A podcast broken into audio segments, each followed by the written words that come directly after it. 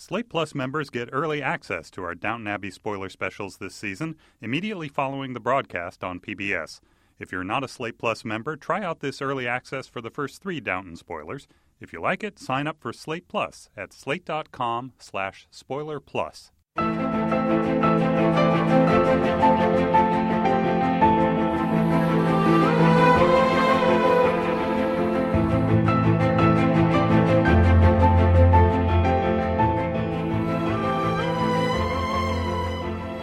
Hello and welcome to a Slate Plus spoiler special on season 5 of Downton Abbey.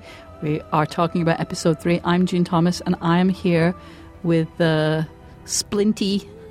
Oh, Seth Stevenson is his real name. Hello, Shrimpy. Hello, Pookie. No, that's really Schmoopy. Schmoopy. Episode 3, Seth, was a more eventful episode, but before we get to the action, were you as shocked as I was that Cora said the J word? Yes, I mean, we certainly had our knew. suspicions. Believe me, my Jewish mother certainly had her suspicions that the Levinsons were Jews and was very eager to talk about that with me at all times whenever the subject of Downton came up. Right. But had that been made official yet I by Lord Fellowes? No, I don't believe it had. I think that was the first overt acknowledgement that her father was Jewish. And has, for instance, does Lord Crawley know this? Do Lady Mary and Lady Edith know this? I mean, this seems like a bit of a bombshell. Doesn't this sort of undercut Lord Crawley's, you know, I am the very model of the unmodern, Well- uh, you know, Englishmen? Except remember that he was a buccaneer, and so he, I'm sure, puts up with a lot because she did save his fortune. Well, one of them. I mean, she's American, which you Exactly. know maybe who cares? Uh, once once you've, mean- been, you've been raised in the sewers of America, it doesn't really matter what religion you are, does it? No, but my goodness, she's really sharing with Mr. What was his name? Mr. Bicker, Mr. Blicker, Mr. Bricker. Mr. Bricker. Mr. Yes. You know what this made me realize was that in four and, you know, a quarter or whatever seasons of Downton Abbey, this is sort of the first time we had a peek behind the Cora facade at all. I Yeah. mean, she often seems as though she is on Xanax, I find. Yes, Is yes. that, am I wrong about that? Her acting style? She Yes. seems almost to be moving within a vat of molasses. Yes. And I don't want to cast aspersions on the actress and say that perhaps she's drunk or something, but it comes, it appears as though almost she is under the influence of, of heavy narcotics. And I guess that's the character she's chosen to portray. Right. In any case, we haven't really seen behind the facade, and she is rather magnanimous. She is rather eager to see the good in others, and she gives second chances to Barrow, and she just gave a second chance to Baxter, as we can mm-hmm. discuss. And she's always trying to temper Lord Crawley's worst impulses. Mm-hmm. You know, I thought that was very, uh, it was almost poignant to hear her talk about first arriving on the scene in England, feeling she mm-hmm. didn't know any of the niceties that she was meant to know, and all the other girls, you know, understood what was to be done, and she didn't. So I suddenly, you know, I felt I had great feeling for Cora in this episode, and and June, we are both, I think, on record as being. Did I say Lord Crawley? Lord Grantham, Right. ha- Lord Grantham haters. I feel that Mr. Bricker is a better match for Cora. Oh, oh, I don't know about that. It's true that he brings out the very best in Cora. I mean, there's no denying that the things she said about the whatever paintings truly were very perceptive. And she that, has the eye. She really does, and she is a very intelligent woman. And just the fact that she's chosen to hide it in order to be a good hostess and a good wife and mother and all of that stuff, which would have been considered, you know, a great mitzvah for her to have done.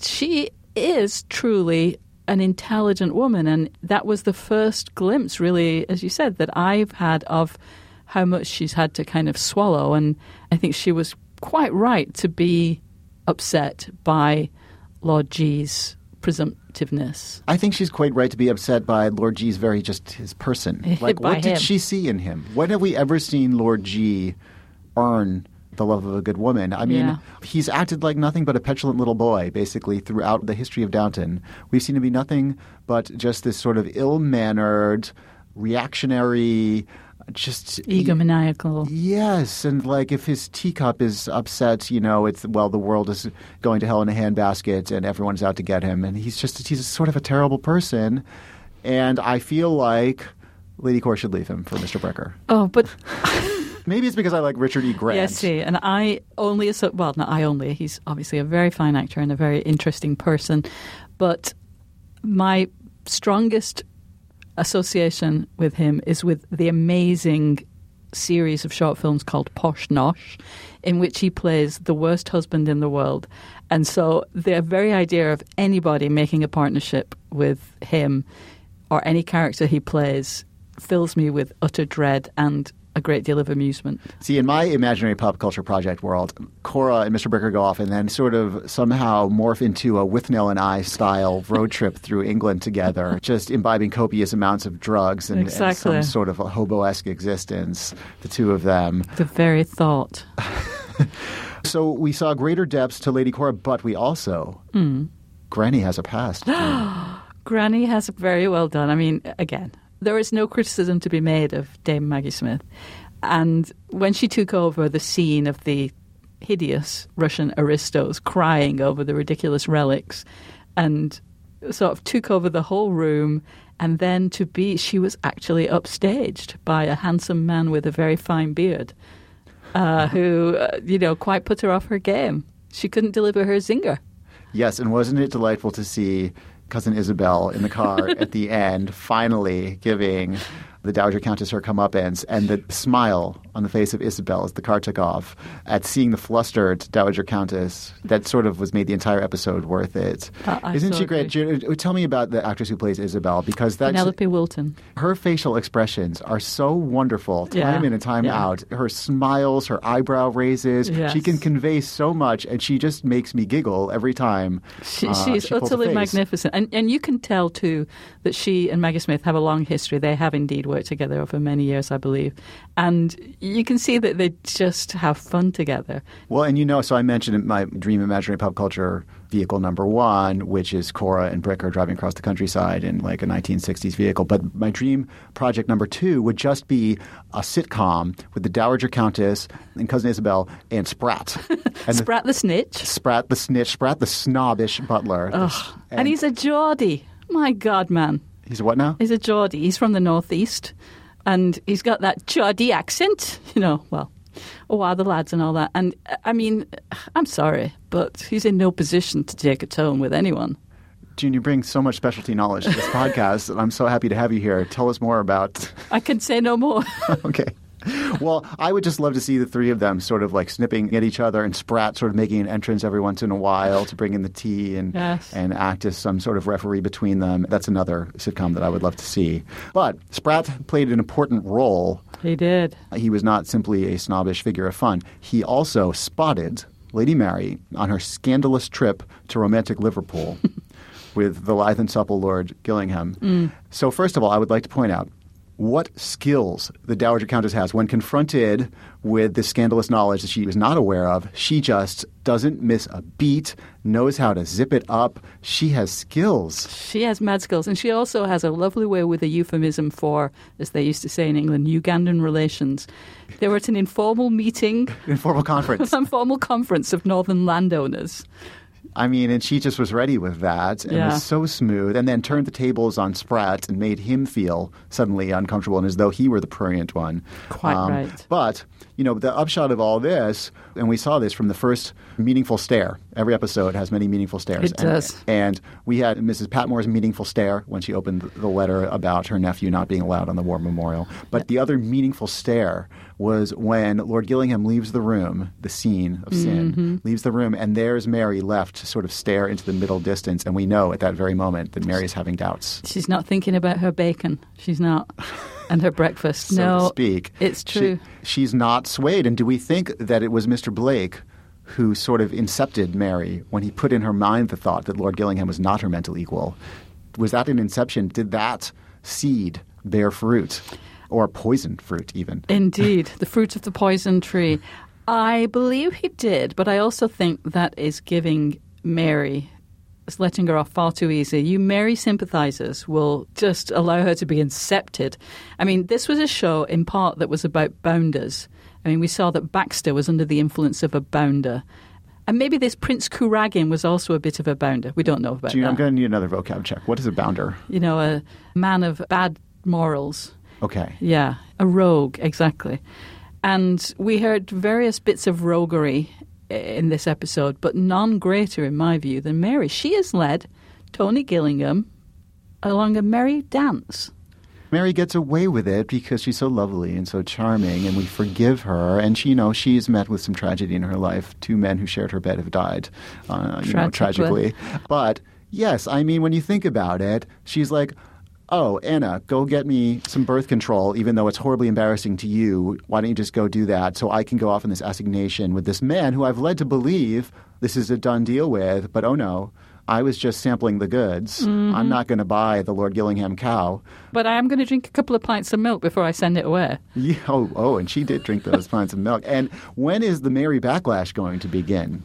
It happened to me in about season one and a half, so I You don't saw know. right through her, didn't saw you? right through those eyebrows. those those wispy pale arms.